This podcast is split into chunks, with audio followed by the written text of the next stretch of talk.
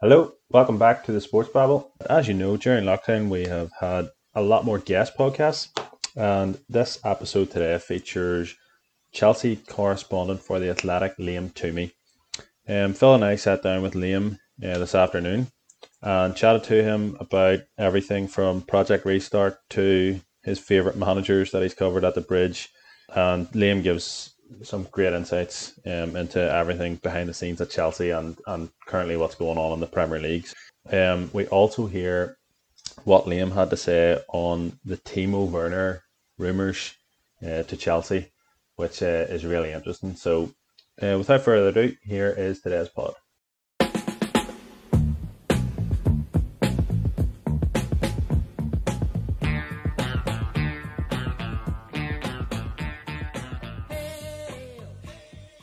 Hello and welcome back to the Sports Babble. It is Thursday, the 4th of June, and it's Brendan here. I've got Phil with me. Hello, Phil.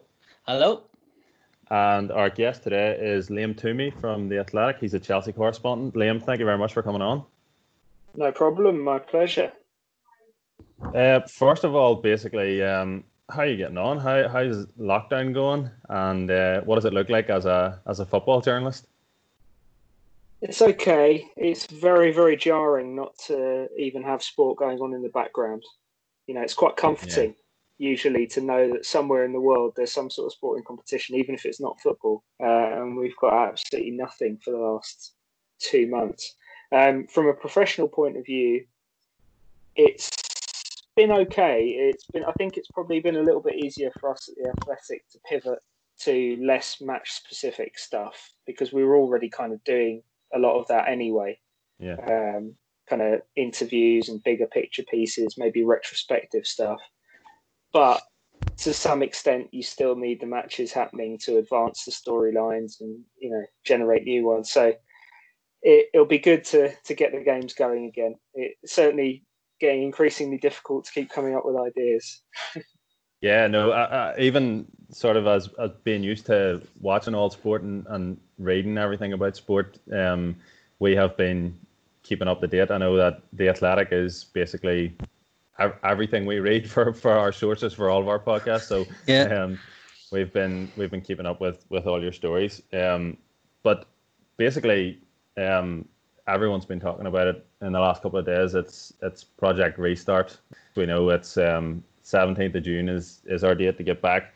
We, we know today that the Premier League have confirmed that um, the five substitutions is going to be happening. Uh, and as well, recently there in the last couple of days, we know that there's just one positive test uh, coming out of Spurs um, fr- from the the recent uh, over thousand one hundred and ninety seven tests done, which is which is you know quite good news. But do you think the the sort of desire for players to get back outweighs the concern that some players have, or or generally, what what's the feeling you're getting on that? Well, I think the desire to come back is is about preserving the football ecosystem, you know, the financial ecosystem, keeping the cash flow going, and you can you can talk about the morality of that, but the the fact is that it is an industry, and there are industries built around that industry as well um, are at stake really if, if football doesn't get going again. And I think players understand that. They understand their own role in that. Um, and so while you've got certain players, of course, at Chelsea, N'Golo Kante is yeah. probably the highest profile example of a player who has serious concerns about playing in these conditions. Um, but what's happening is a lot of conversations where the clubs and the league are trying to reassure them as much as possible and get them into a position where they it's considered an acceptable level of risk. Now, one of the things you know that I think about this is that I don't think we can pretend as journalists to be impartial um, observers on this topic because I know in my industry jobs are at stake. You know yeah. that people are being furloughed, people are taking pay cuts because matches aren't happening. So that's what I, that's what I mean when I say there are industries built around the industry. You're talking about media. You're talking about you know hospitality, catering. You know, there, there's an awful lot of jobs around just the people that work specifically in football, and I think that all has to be taken into account when you're talking about trying to start things up again. Now, the practicality of it is a different challenge, and it's going to be very, very difficult. I think the fact that the Bundesliga have managed to come back and um, and get some sort of momentum again has focused minds in the Premier League and maybe um, allayed some of the fears that some clubs had. Uh, but but primarily, it's gonna it's gonna be difficult. There are going to be more positive tests. We know that, and I think the concern in the background of all of this is the situation in in England right now, which is you have the government easing lockdown restrictions. You have a lot of scientists who are advising the government saying this might not be the smartest thing to do. Mm. Uh, and just because the Premier League is not getting positive tests, that many positive tests right now, it needs to still be in that sort of position in two, three weeks' time for there not to be a serious problem. So I think we can only really take things one day at a time right now, and I think that's that's what they're doing. Yeah, uh, just talking there about it's interesting to hear you saying about uh, you know obviously from a professional standpoint. Have you been given kind of any guidance from the Premier League about you know w- will you be doing everything remotely? Will you be allowed to go to stadiums and interview players, things like that, or um, will you be watching from afar?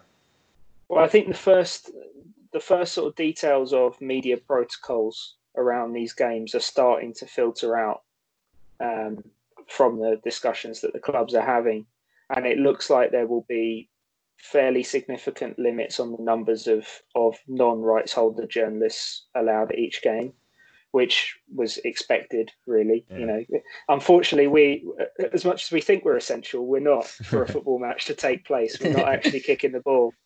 Um, and rights holders, of course, have paid billions um, to be there, so they get priority. Um, so there will be limits on non-rights holders. I believe that uh, pre and post-match media duties will all be done remotely, and okay. there will be there will be a general a general limiting as much as possible of of you know social contact for obvious reasons, and um, that that will mean I'm sure no no um, expansive press room buffets for the for the foreseeable future. Stamford Bridge. I've heard, yeah, Stamford Bridge is, yeah. is right up there and, and hosting the press buffets. See, you get a press buffet, Liam, and then we go and do a game in the Irish League, and I get a, a cold cheeseburger.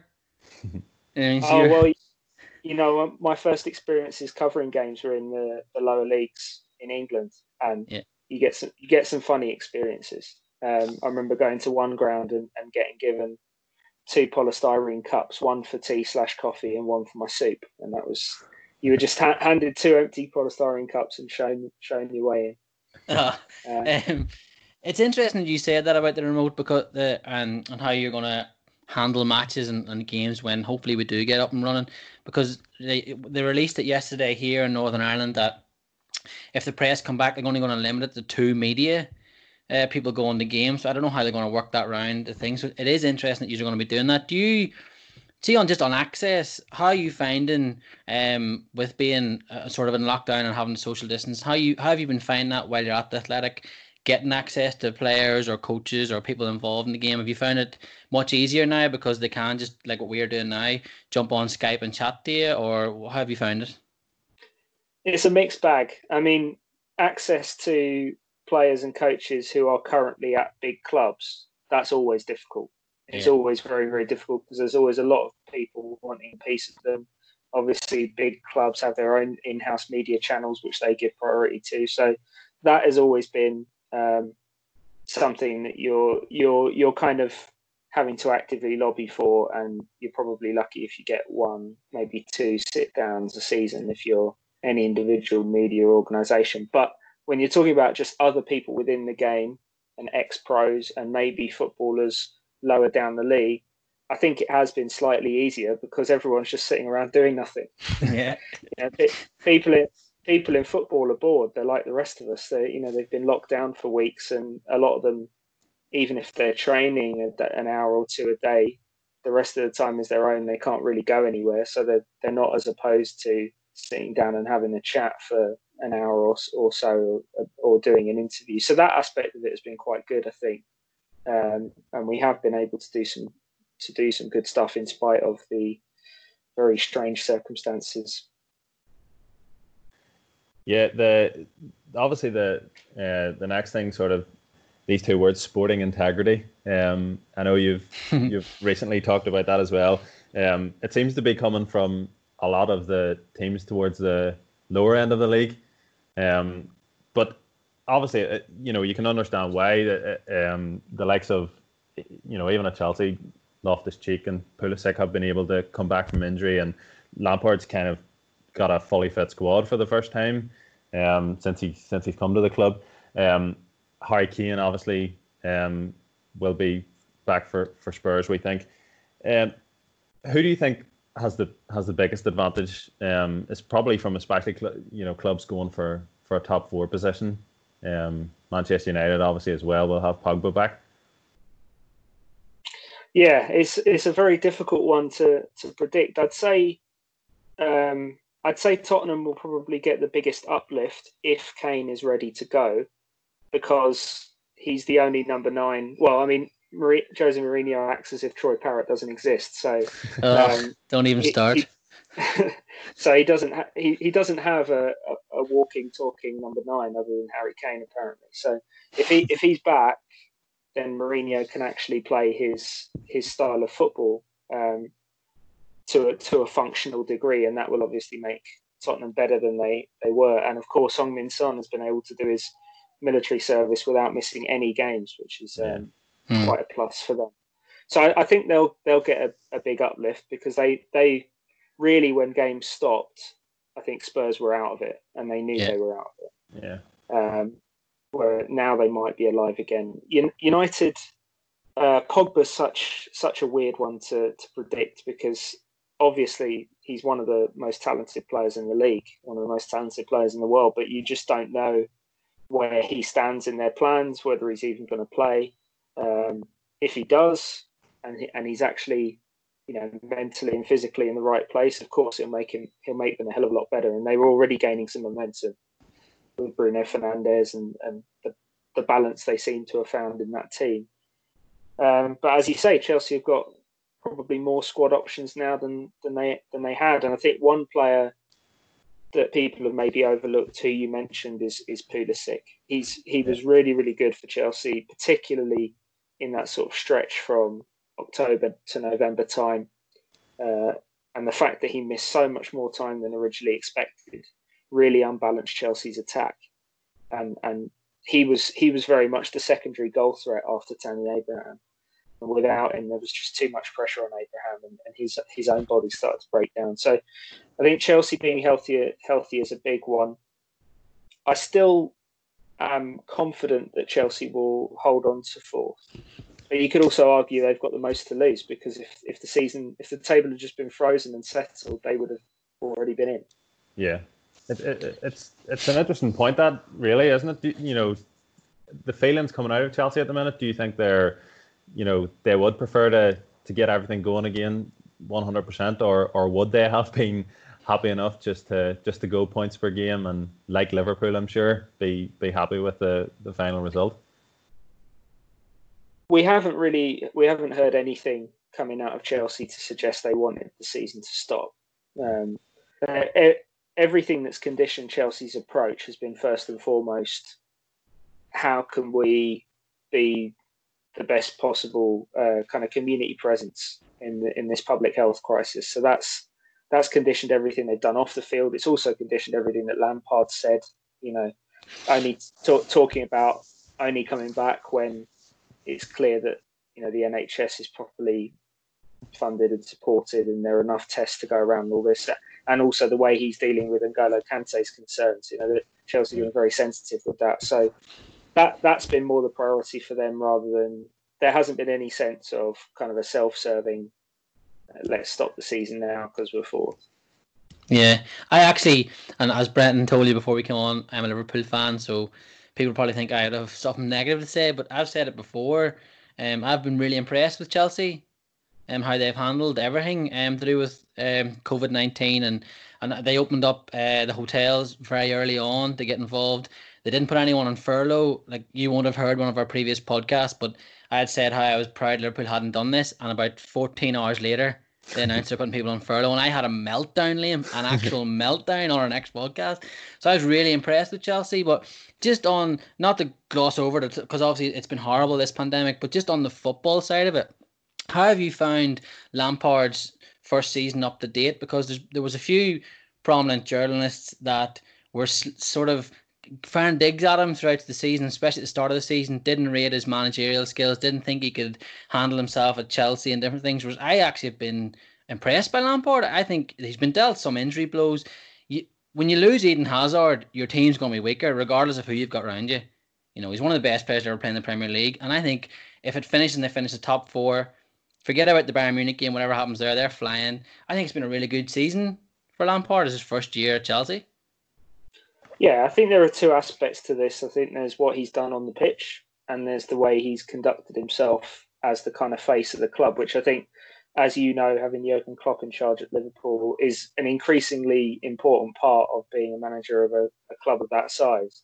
Yeah. Um, so on the pitch, yeah, I think he's done pretty well. All things considered, you lose your best player, your only world class attacking player, and more than that, actually, the, your entire attacking system you know, was Hazard. They didn't play Sarri's system going forward last year. They they gave the ball to Hazard and hoped he would do something, and often he did. Yeah. Um, and so part of his challenge was not just replacing Hazard, but actually building an attacking system that was functional and had a kind of proper division of responsibilities with not any one person having to t- shoulder too much of the burden. And I think Chelsea Chelsea have done that very well. Where their attack has fallen short is that you're depending on younger players whose decision making is not always going to be perfect. Their execution is not going to be perfect. They're not always going to be super clinical. Um, and so they've had days where you look at the likes of Tammy Abraham, Mason Mount, Christian Pulisic, and think, wow, what could this team be in two, three years? And then you've had other days where it's just painfully obvious they're not quite there yet. And they get nullified by, they lose to teams they have no business losing to at home. Yeah. Um, but those faults, I think, when you take a step back and look at it all in perspective, are pretty understandable. And, and Lampard has made the occasional tactical mistake, um, the occasional mismanagement mis- mismanagement of games with substitutions, but nothing really that you wouldn't expect from a guy in his second season of coaching, still finding his way. And I think broadly, uh, there's not a ton a ton you can fault him for tactically um, or in terms of what he's done with the players. He's he's he's brought in these youngsters, which Chelsea a lot of Chelsea fans have been calling for for years. He's given he's empowered them to grow in confidence and play well, and now Chelsea are in a really good squad position whereby they can build around this academy core and potentially build quite a special team in the next two to three years, depending on how good these guys can become. The second aspect is off the pitch, you know, being the face of the club. And I think even before the public health crisis, and I think he said all the right things in the last couple of months about that. Lampard hasn't really put a foot wrong um, in in terms of handling handling bad days, good days, always dealing with the media, you know, pretty pretty even handedly. Um, just yeah, just generally finding the right things to say. I think the only time he struck the wrong tone and a slightly problematic tone was right at the end of January when he was clearly frustrated that Chelsea hadn't signed anyone. Yeah. And there was one there was one press conference on deadline day, which I remember, which had shades of Conte about it, where he, his his frustration was bubbling below the surface, and he didn't he didn't go as far as Conte did in terms of calling out the people above him, but he did say, you know, this is the second window in a row where we haven't strengthened. Um, and at that stage, you, you just thought, hmm, how's this going to go? But he that proved to be a kind of one-off. He, you know, he gathered himself. They signed Ziyech a week later, and I think that helped. Yeah.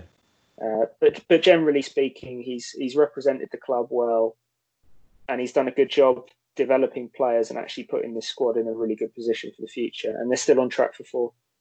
Yeah, I, I think as a as a non Chelsea fan, I I think I don't say it before. Two or three years time, Chelsea will challenge. Like they're, they're the team that I would say to people to watch out for, and because they've been a little bit indifferent as you said, they're a very young squad. But when that all clicks, and then you're adding Ziyech into that, and maybe whoever else, it mightn't be this summer because of the pandemic, but in future transfer windows down the line, they're going to be a very good team to watch. I think going forward, like. Yeah, I think there's every reason to think that, um, and a lot of it, de- you know, a lot of it depends on what these guys' ceilings are. And I think Tammy Abraham's maybe the most intriguing case because he's already surprised a lot of people with how well he's done this year, and in particular how well he's rounded out his whole game. He's always been able to score goals, but now he's holding the ball up, linking play, doing the things you need from a to be a, a top striker at a top club. Um, and there are the others, you know, Pulisic, Mount, Reece James coming into the team. They've all shown flashes to suggest that they could be world class. even if only two or three of them become truly world class, that's something real to build on. Mm-hmm. Um, and Chelsea, Chelsea have amassed.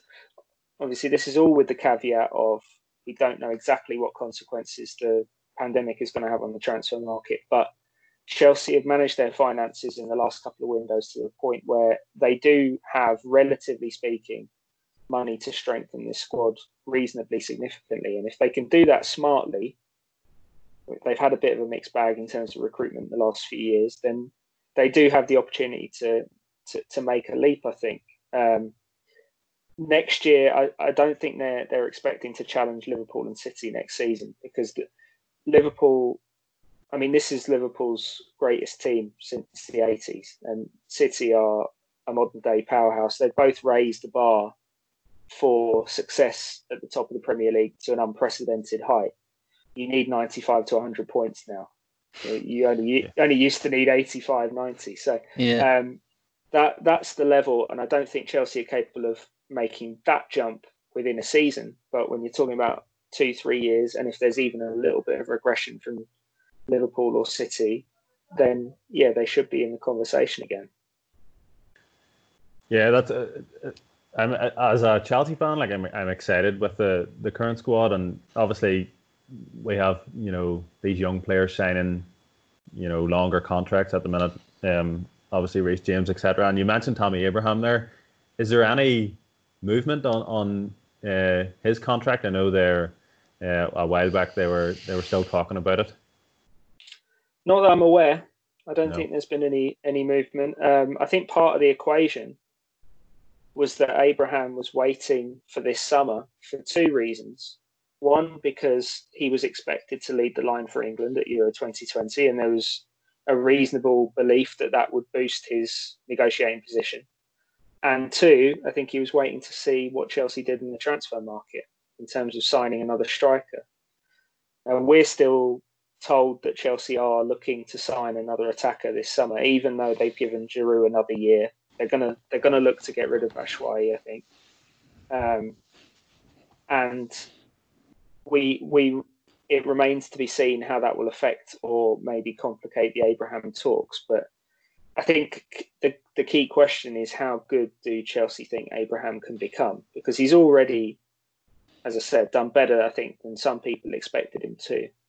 The question is, is he on some kind of Harry Kane trajectory where he can be a proper you know number one striker for the next five ten years and, and score 20 goals a season? Or will he fall a little bit short of that and maybe you want someone to come in and compete or maybe play in, play in front of him? And that's a difficult decision for Chelsea to make because they don't even have a full season of Abraham at this level to look at it's mm. such a small it's such a small sample size you know they've played 29 Premier League games he hasn't even played in all of those because he's had some injury problems um, so it, they don't have a lot to work with. But at the same time, if you let the if you let these negotiations drag on too far beyond this summer, then you get into 18 months out, a year and out, and you're into dangerous territory. The kind of territory that Arsenal have got themselves into too often with, with important players.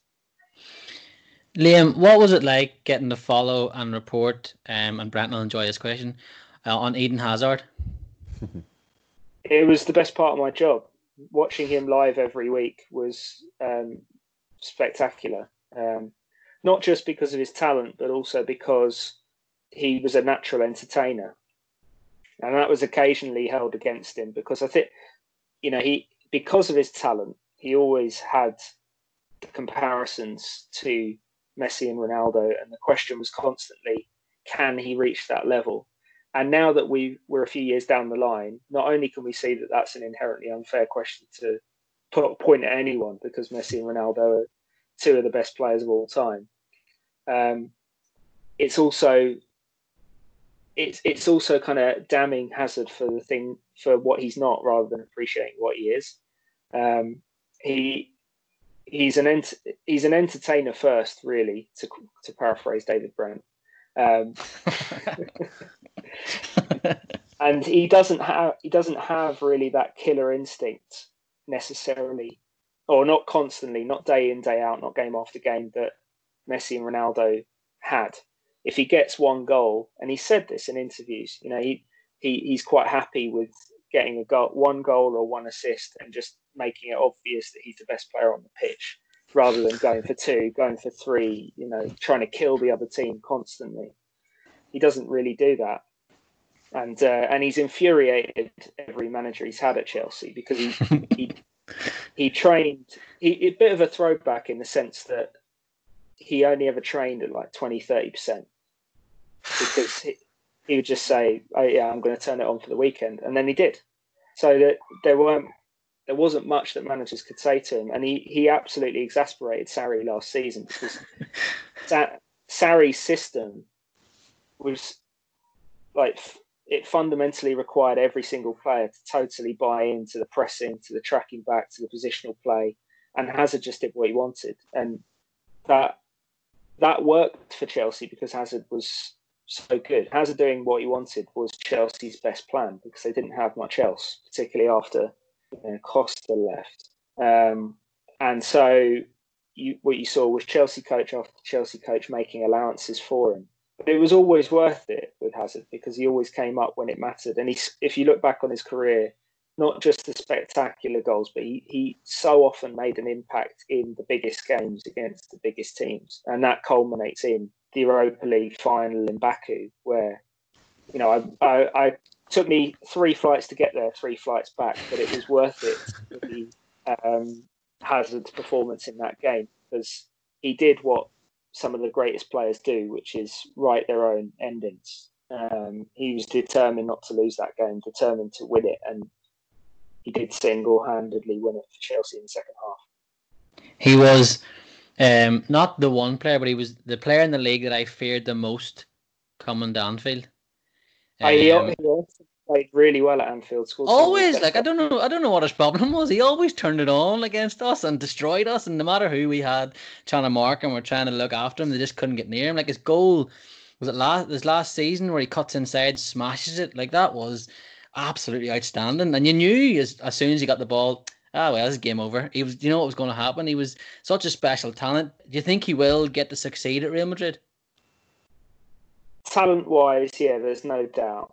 Um, I always thought with Hazard that he would be even better with better players around him, and his stats would be even better. He didn't always have the stats that marked him out as one of the best players in the world. You know, he never hit 20 goals for Chelsea in the Premier League. Um, didn't always have an, an amazing number of assists, but part of that was because he didn't have enough talent around him, and he was regularly so much the focus of opposition defences um, that often he would create space for his teammates just by being there because he would dominate the attention of, of, of a defence. Whereas at Real Madrid, he's got world class players all around him. So I think when if he gets to play in that team and gets to settle in that team, um, he will do really really well. And he is a big game player. And he, mm-hmm. he the thing is he do, he doesn't feel pressure really. He knows how he knows how good he is, um, but in in like a charmingly cocky way. You know, he's not abrasively cocky. Um, but he, yeah, he, he thrives on it. And the one thing that I, I worried about him when he did go um, was that Madrid is, is a proper celebrity sort of goldfish bowl. It is the biggest goldfish bowl in football and it's nothing like Chelsea in that respect. Like Hazard really liked living in Cobham.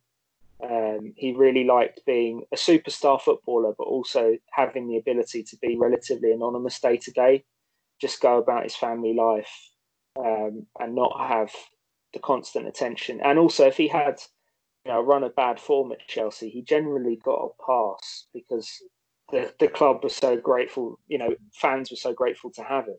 That doesn't happen at Real Madrid. They don't give those allowances to anyone. I mean, they booed Ronaldo about 700 goals into his career. so, so um, they'll they'll boo and whistle anyone, and um, so that's what that's the fear I had about Hazard is that the, the the criticism could be like unlike anything that he's experienced in his career before, and obviously he's had a bad start because after seven years of being incredibly durable at Chelsea, he he barely missed a game. Yeah. Um, and he and he often played through injuries. Uh, he's he's had a he's basically not been able to stay on the pitch. And at the moment, it looks like Chelsea sold him at the right time. But I think if he can stay healthy, um, he he will show just how good he is for Real Madrid. Well, what was he like to deal with? Just Liam, just sort of as a person, kind of off the off the pitch. He was a he was a pleasure. Um, he's unfailingly friendly, approachable. Didn't have a superstar aura beyond just like I say, that kind of charming cockiness. Like he'd often walk past you in the mix zone, and you to speak to him. And even if he if he turns you down, which you know all players do from time to time, it would be with like a wink and a you know a, a friendly smirk. He wouldn't he wouldn't blank you if you were interviewing him. If there was a huddle of us around him in a mix zone, I'd never never saw him no comment a question. Um, he the only times he ever really tried to dodge questions um, were when he was doing it really to try and manage his relationship with the fans because it was very obvious that he wanted to join Real Madrid. It was very it was very obvious that he in it was very obvious last season that he was going to join Real Madrid, but he didn't want to have to say it in every interview because he, he realised that that would annoy people, um, and so that when he when he when he did dodge things, you understood why because he you know he was doing it for the right reasons. Um, but he he would most on most occasions he would he would give an honest answer or he would he would give you an answer you could run with. He was quite playful as well. He enjoyed having a bit of fun with journalists, even like sort of yeah, take, taking the mick out of um, journalists if they were asking him questions about his future too much. But uh, very giving with his time as well. You know, you, you, you can talk to players sometimes, and they'll be sort of inching away from you even as they're finishing a quote because they're they're desperate to get away. He wasn't like that. I, I I haven't seen many superstar footballers who who act like that, who are just that kind of down to earth. And I think part of that was just he didn't he doesn't live really a superstar life off the pitch. He's just a he's a family guy, lives a quiet life. He's all about football, um, and he just enjoys being really really good at it. Yeah, ridiculously good, good at it. I'm glad I can sort of keep him on that pedestal. Then you know you didn't tell me anything too bad about him there, so he'll continue to no, stay up there. He was a he was a great ambassador for Chelsea. I think the whole time he was at the club, on and off the pitch. Who um, who um sorry, but who who was the who was the easiest manager? Because the you Chelsea have had some managers that like you wouldn't want to annoy. Um, you know, so who was the easiest one? Uh, who was even maybe even more interesting? Who was the most difficult one sometimes to get an answer out of? Um, it's oh, that, that's a slightly tricky one. I mean, one of the one of the ones that was quite easy to get on with that you wouldn't think it was Conte because you'd think he was a very intimidating figure, but yeah, he was very fr- yeah. he was very he was very friendly with the media. Um, he he made an effort to to say hi to us, to to try and build some sort of you know he didn't he didn't have like you know special relationships with any journalists, but he he did he did put in an effort to try and be cordial with all of us. Um, both years he was there, he took us for a drink down the pub at Christmas. Nice. Uh, just to, for so I mean it, we call it a chat. It was basically us just firing a load of questions at him um, because no one no one wants to hear us talk. We want to hear his stories. Um, yeah. But it was yeah. So th- he he was good to deal with generally. Um, it just became the press conferences themselves became quite tedious towards the end because it was so obvious that that was broken between him and the board and and, and that he wanted to get away. Um, a different one, kind of the opposite of that in a lot of ways, was Sarri in that he was quite good in press conferences in that he was honest even when it didn't benefit him to be honest. He'd just tell you whatever was on his mind. Um, like, I remember him saying he didn't watch Callum Hudson-Odoi's England debut. Yeah. Just lie. Yeah. just lie Maurizio.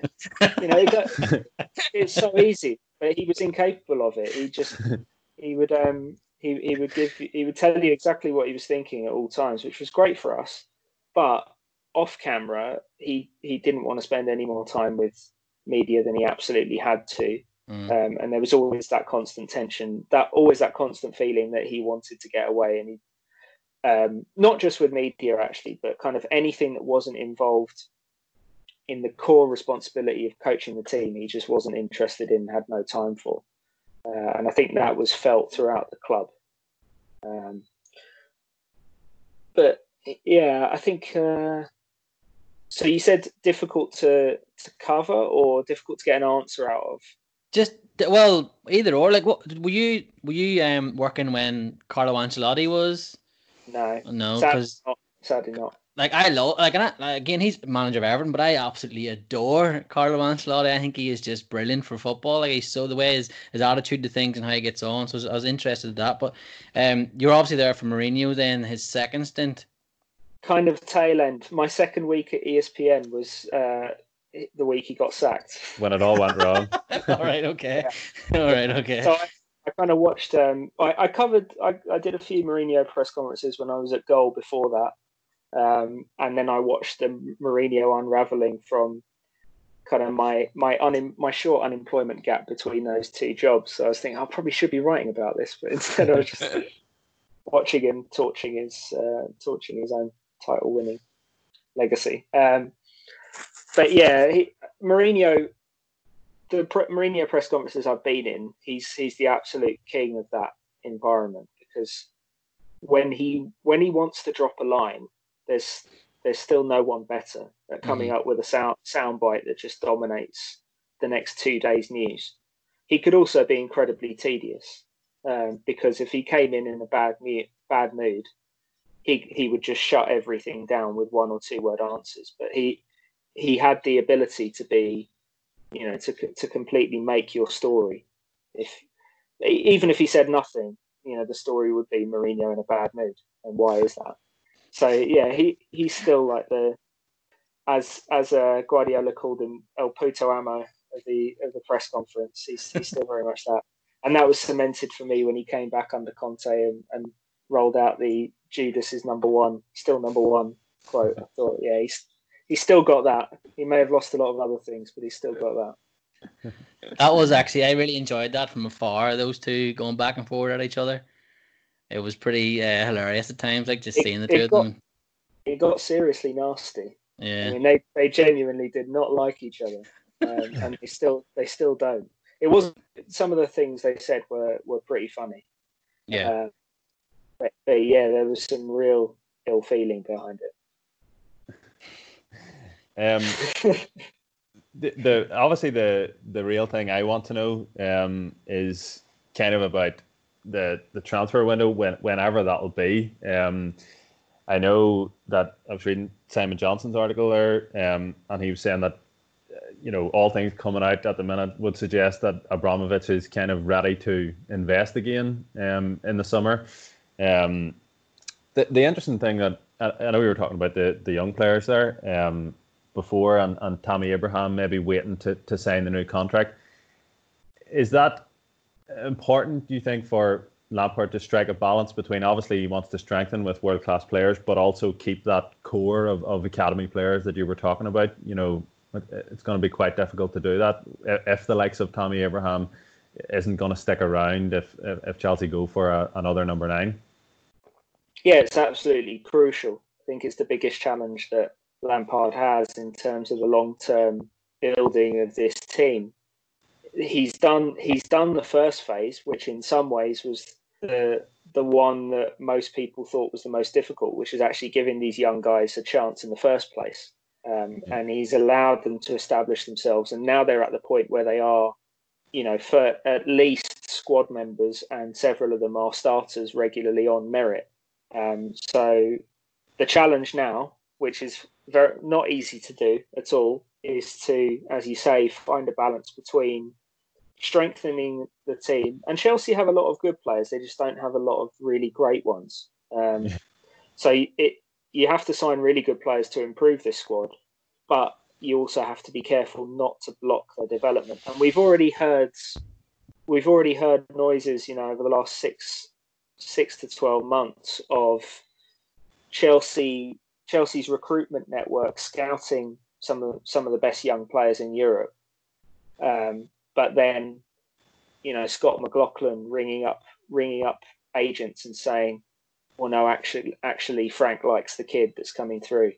So, it Chelsea's recruitment is being manager led, and the signs already are that Lampard has that balance in mind. So they're not going to go out and sign a brilliant young full, you know, a brilliant young right back when they've got Reece James. They're, they're just not going to do that. Yeah. Um, and you look at Chelsea's first team recruitment policy anyway, it tends to be players between the ages of about 23 and 28, you know, no older than that. Ziyech is going to be 27 when he kicks a ball in the Premier League, so he's on the older end of that scale. But most of the players they sign will be with a view to how they can improve at Stamford Bridge and actually increase their value. Um, so you you don't want to sign players who are on the same time frame as your best young players and also play yeah. the same positions. So that's why we're looking at their they're gonna they're gonna go hard for a left back. They really like Ben Chilwell. He's the number one choice. He fits the age profile, but he's not blocking a youngster. Um, and they want another attacker. So that the the attacker is going to be the bigger test, as you say, of, of making that balance and keeping someone like Tammy Abraham invested and feeling like he's central to the club's plans. Yeah. Does obviously, you know, recently Ben Chilwell has been all I've been seeing and hearing about. Um, does that mean that Alonso and Emerson will will likely go, or one or the other? Do you think? I wouldn't be surprised if both go. Okay. Um, I wouldn't be. It wouldn't shock me because I don't think either of them. It's become pretty clear over the course of the season that neither of them are in Lampard's long-term plans as as key key players. Um, it's. I think it's very likely at least one of them will go. Uh, I, I, I I heard when Ian Maatsen, Chelsea's young Dutch left back, when he mm. signed his new contract a couple of months ago, part of his motivation for, for doing that was not just an increased confidence in in opportunities in the first team, but also because he was hoping to, or he'd set himself the target of maybe being the backup to the left back that comes in. So okay. in his in his from his perspective, you know, the noises around Chelsea already were that Emerson and Alonso could both leave. It it all depends on the market though. That's the thing. Chelsea don't sell low. Marina Granovskaya doesn't do that. Mm. So there will have to be offers for Alonso and Emerson that make sense. And if they can get good deals for both of them, then it wouldn't surprise me to see both of them go. But I think it's very likely they'll they'll probably offload one of them. Obviously, you touched on a left back, and as Brendan, he'll be delighted here. Ben Chilwell's name being mentioned again, and a forward. Um, Billy Gilmour is there is he going to be like is, is his ceiling just you can't predict it yet? Is because I mean he has to apologize to Fabinho first for absolutely torturing him in that FA Cup game, which I still can't get over. Um, do you think his ceiling is just massive now? It's or it's, it's on we, we can't sort of put a limit on it yet because of some of his performances. And are we going to see a lot of Billy Gilmour when when football comes back? Do you think? I think I think we will. Yeah, I think we will see a, see a bit of him. I mean, the the dynamic has changed slightly because Chelsea have pretty much all their midfielders fit now. Yeah. Although Jorginho will still be suspended um, whenever yeah. football comes back. Yeah. This is now officially the longest suspension in football history.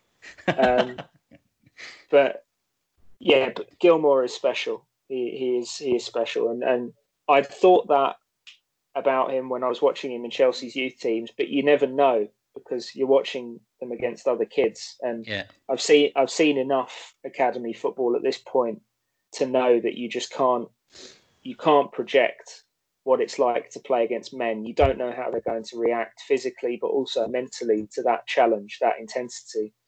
And for him to come into that Liverpool game against, all right, it wasn't the strongest Liverpool team, but the system is still the same. You know, the way a Klopp team presses is one of the biggest challenges you will face, particularly in that position of such responsibility of starting the possession from the base of midfield.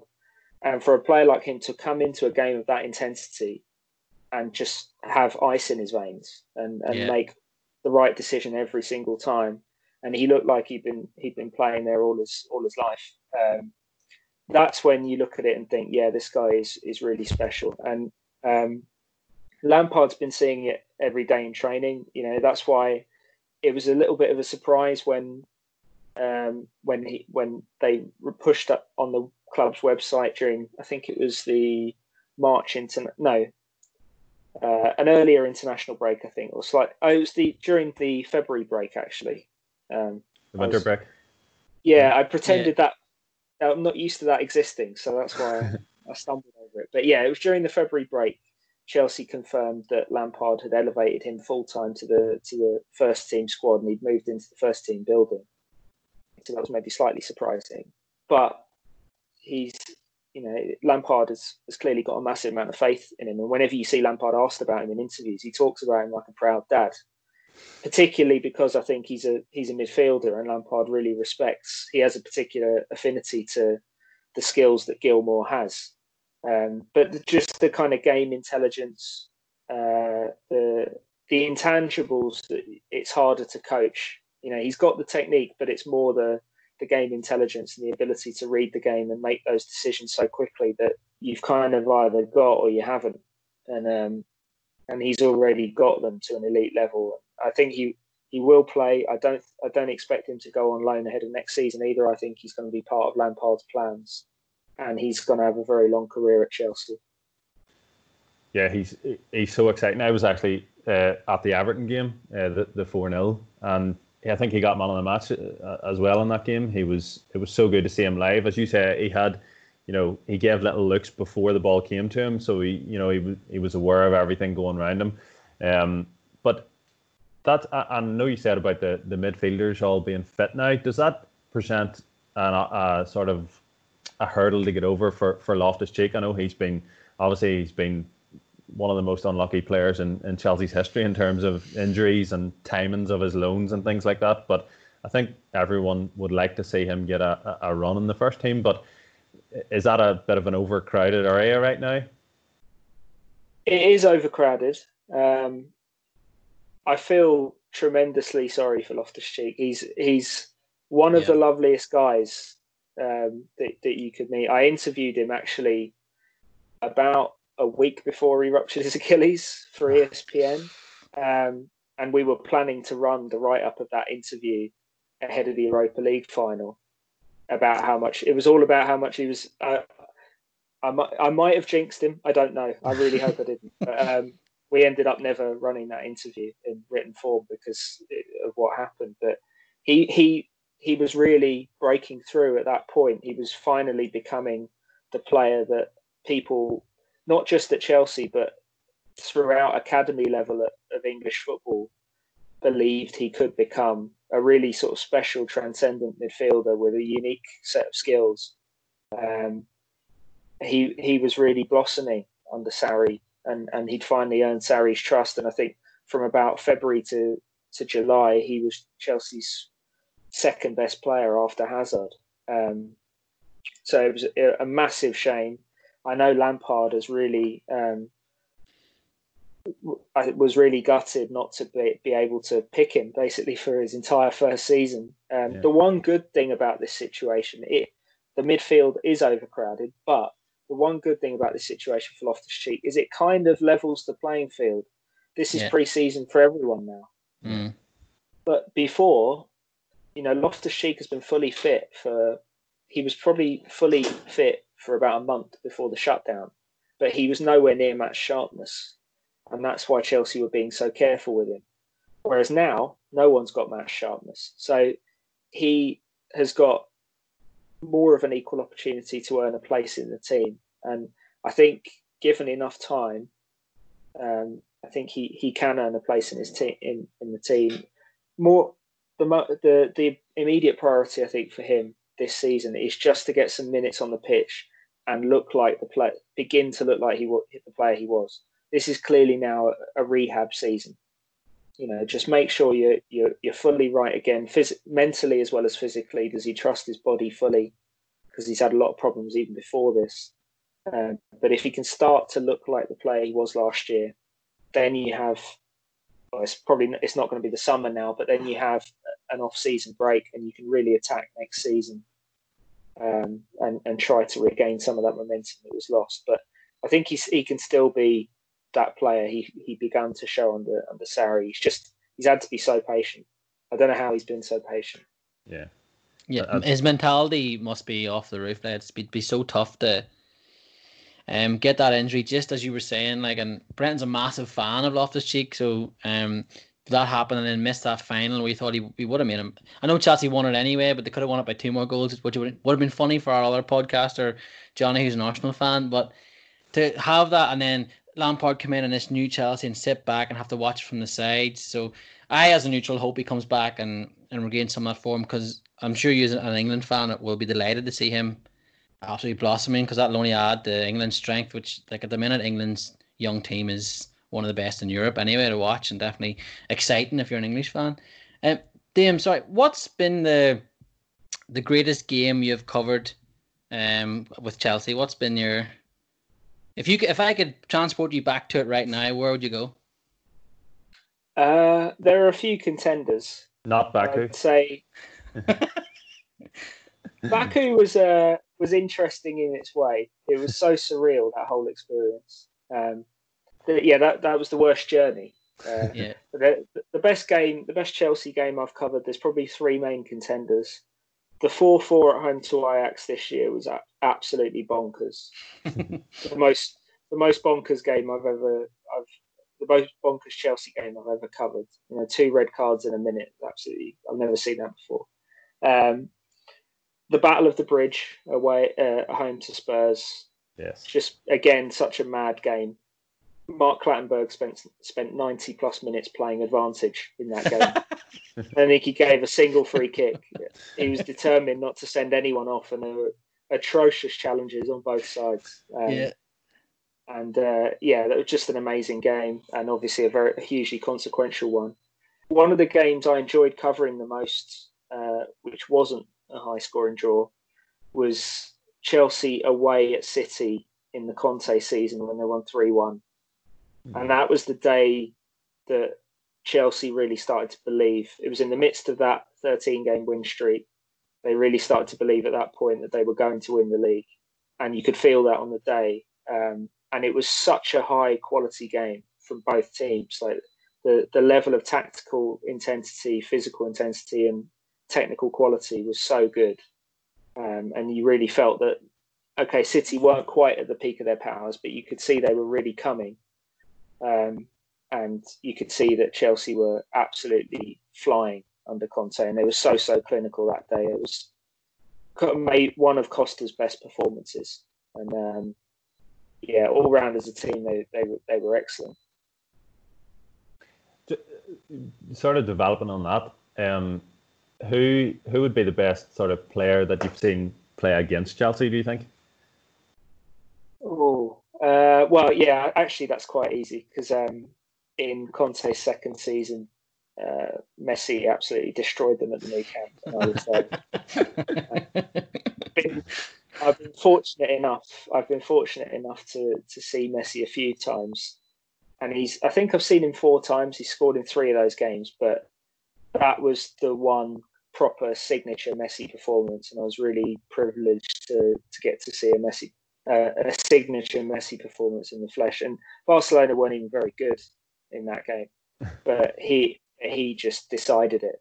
You know, Ch- Chelsea actually played really well and lost three 0 um, because they outplayed Barcelona for long stretches, but they gave the ball away. I think three times, and, and Messi scored twice and set up one for Ousmane Dembele with like a, a ridiculous run past three players, and then a pass that no one else could do. Um, yeah, he uh, he's a genius. So yeah, that, that he's well, you mentioned Costa there, and it was announced today that he's he's I don't know what he's been doing with his tax, but God knows what he's been at. But um, what was he like? Just sort of quick, and we don't want to hold you back for too much longer. I know Brendan has more pressing questions. And what was he like the cover? Because I would have loved to have seen him and Suarez play at Liverpool. I don't know how much we would have won, but we would have fought everyone. Like I mean, would have just everyone would have hated us, and it would have been perfect. What was he like the cover as a reporter?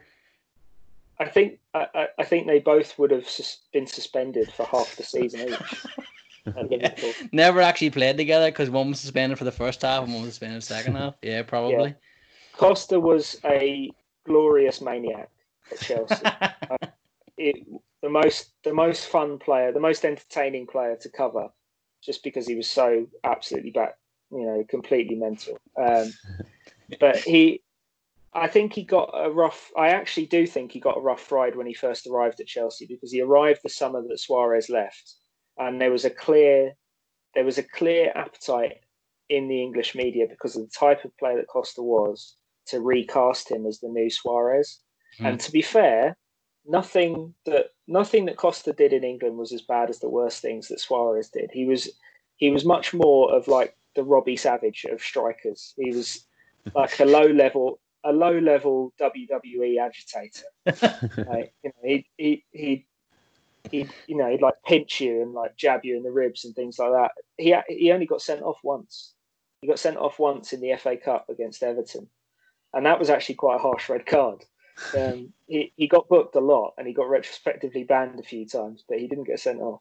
Mm. Um, so he, yeah, he was he was more of a provocateur than anything, which was quite entertaining to watch and probably yeah the fun the funniest moments covering Costa were like your those those sort of mid tier Premier League away games. Uh, Stoke immediately comes to mind where he's just he's just standing in the middle of the center like in the center circle, chest puffed out like a WWE wrestler.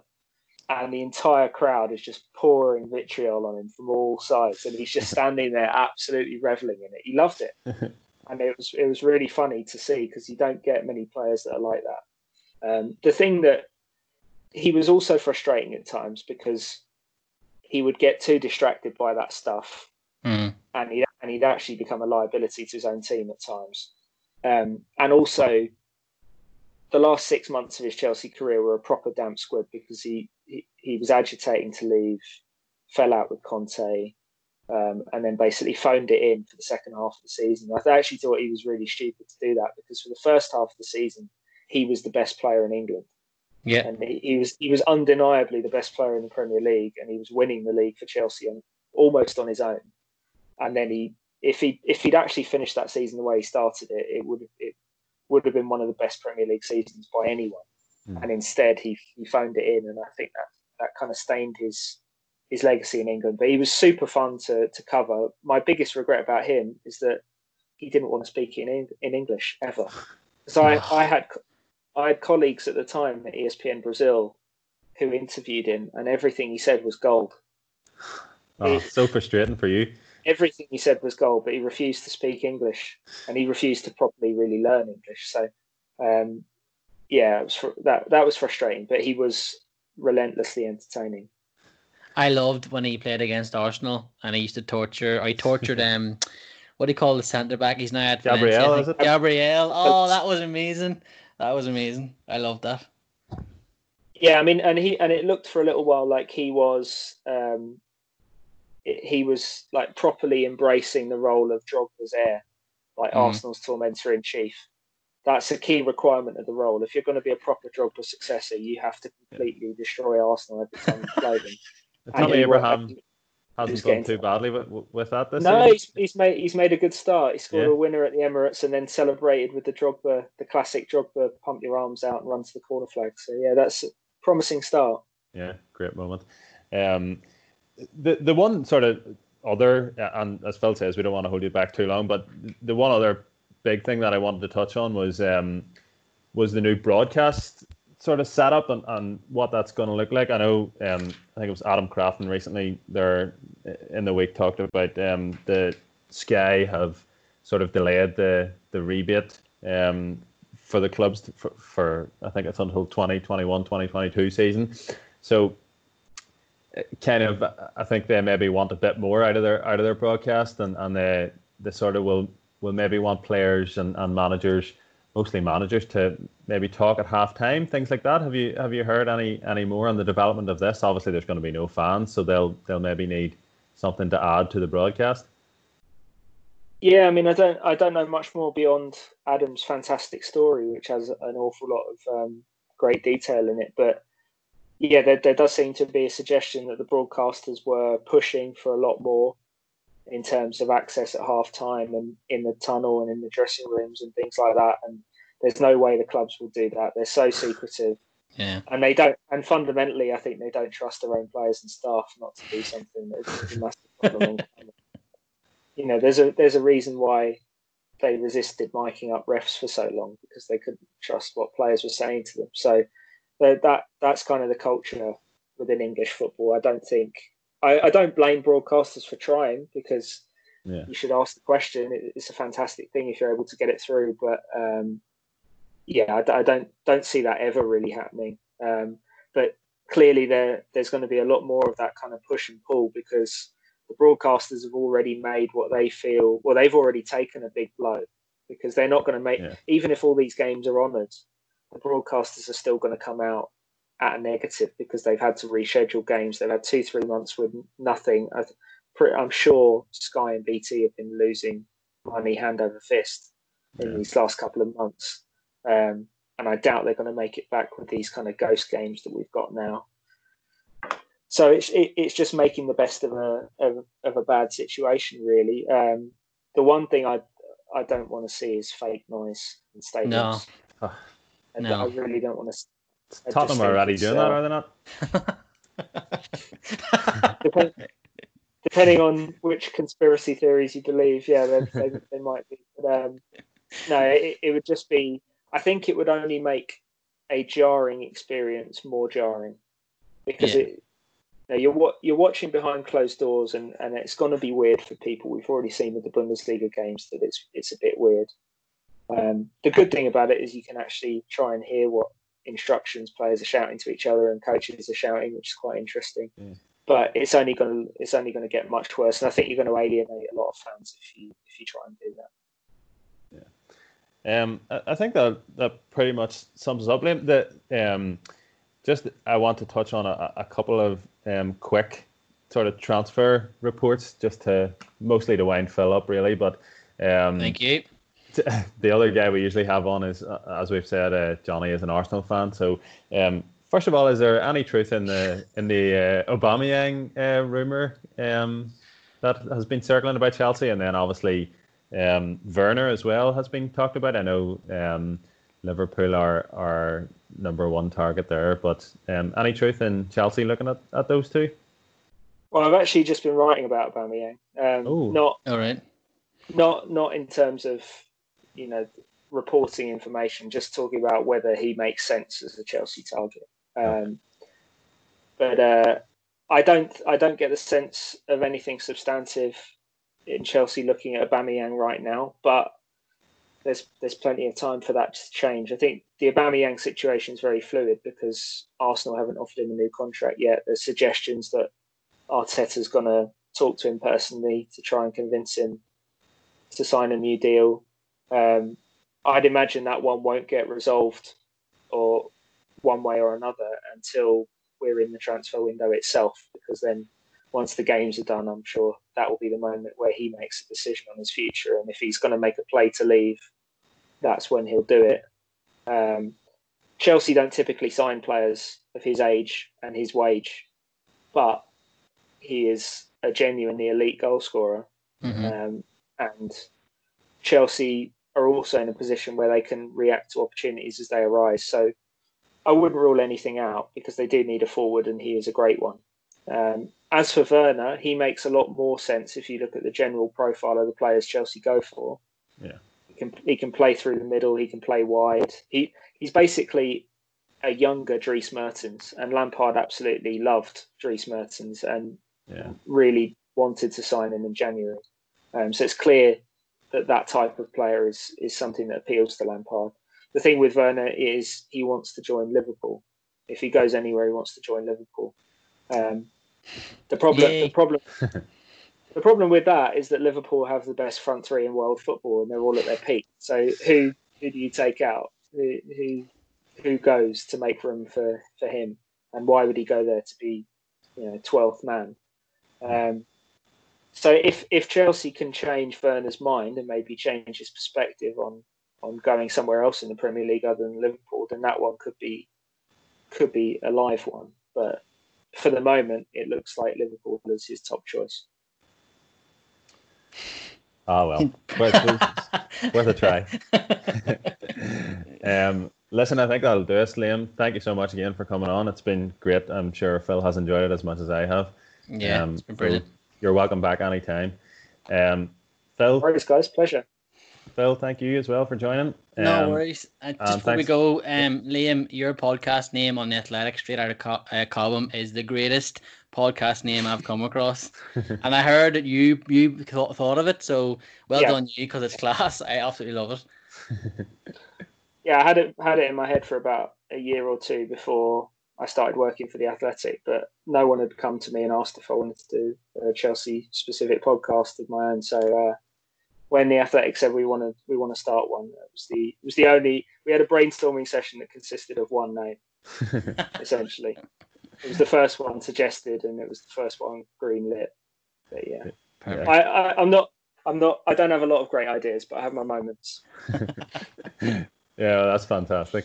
Um, listen, thank you very much again. Um, thanks everybody for listening. We will catch you on the next one.